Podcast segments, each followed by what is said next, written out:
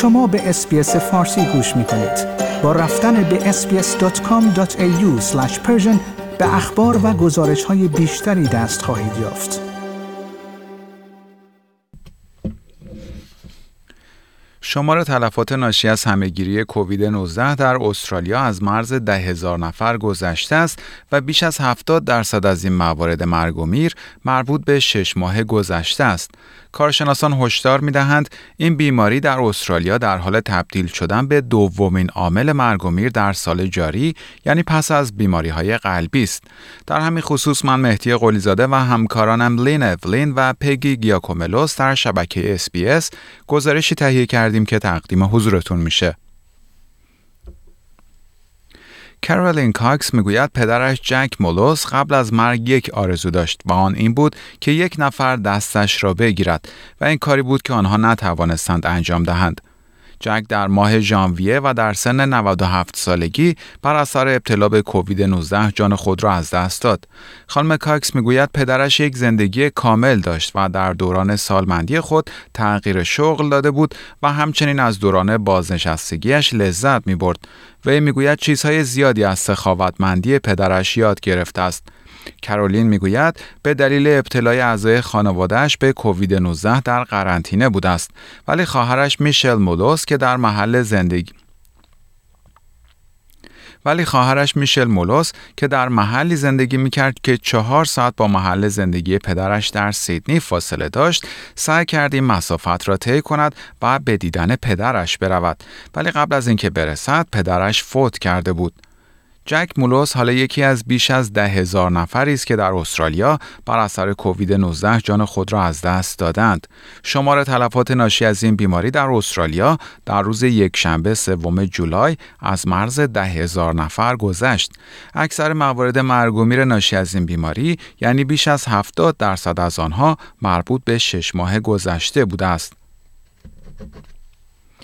این در حالی است که در سال 2021 حدود 1300 نفر و در سال 2020 نیز 909 نفر بر اثر این بیماری جان خود را از دست دادند.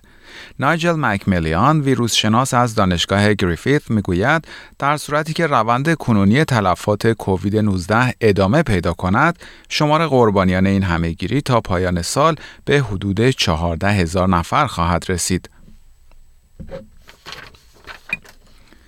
ترکیبی از عوامل مختلف از جمله ظهور گونه های جدید اومیکرون و لغو یا کاهش شدید محدودیت های مربوط به کووید 19 باعث افزایش موارد ابتلا به این بیماری شده است.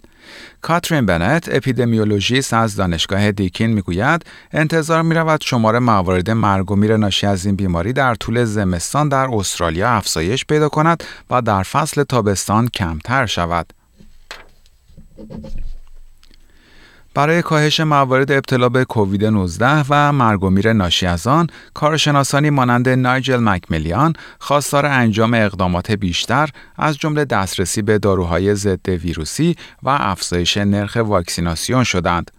دکتر مکمیلیان می‌گوید در حال حاضر استرالیا داروهای ضد ویروس را فقط به افراد بالای 65 ساله ای که دارای بیماری های دیگر هستند ارائه می کند.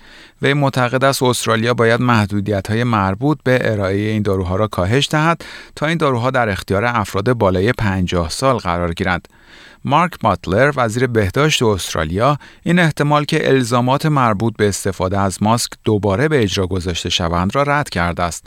ولی از مردم خواسته است تا دوز تقویت کننده یا به اصطلاح بوستر واکسن کووید 19 را دریافت کنند.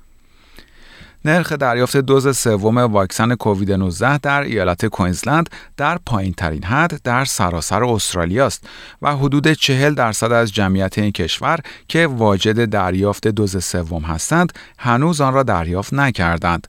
این در حالی است که 35 درصد از ساکنان مراکز مراقبت از سالمندان نیز دوز چهارم واکسن خود را دریافت نکردند. کرولین کاکس امیدوار است مرگ پدرش این را به مردم یادآوری کند که باید مراقب باشند. like، share، comment. SBS فارسی را در فیسبوک دنبال کنید.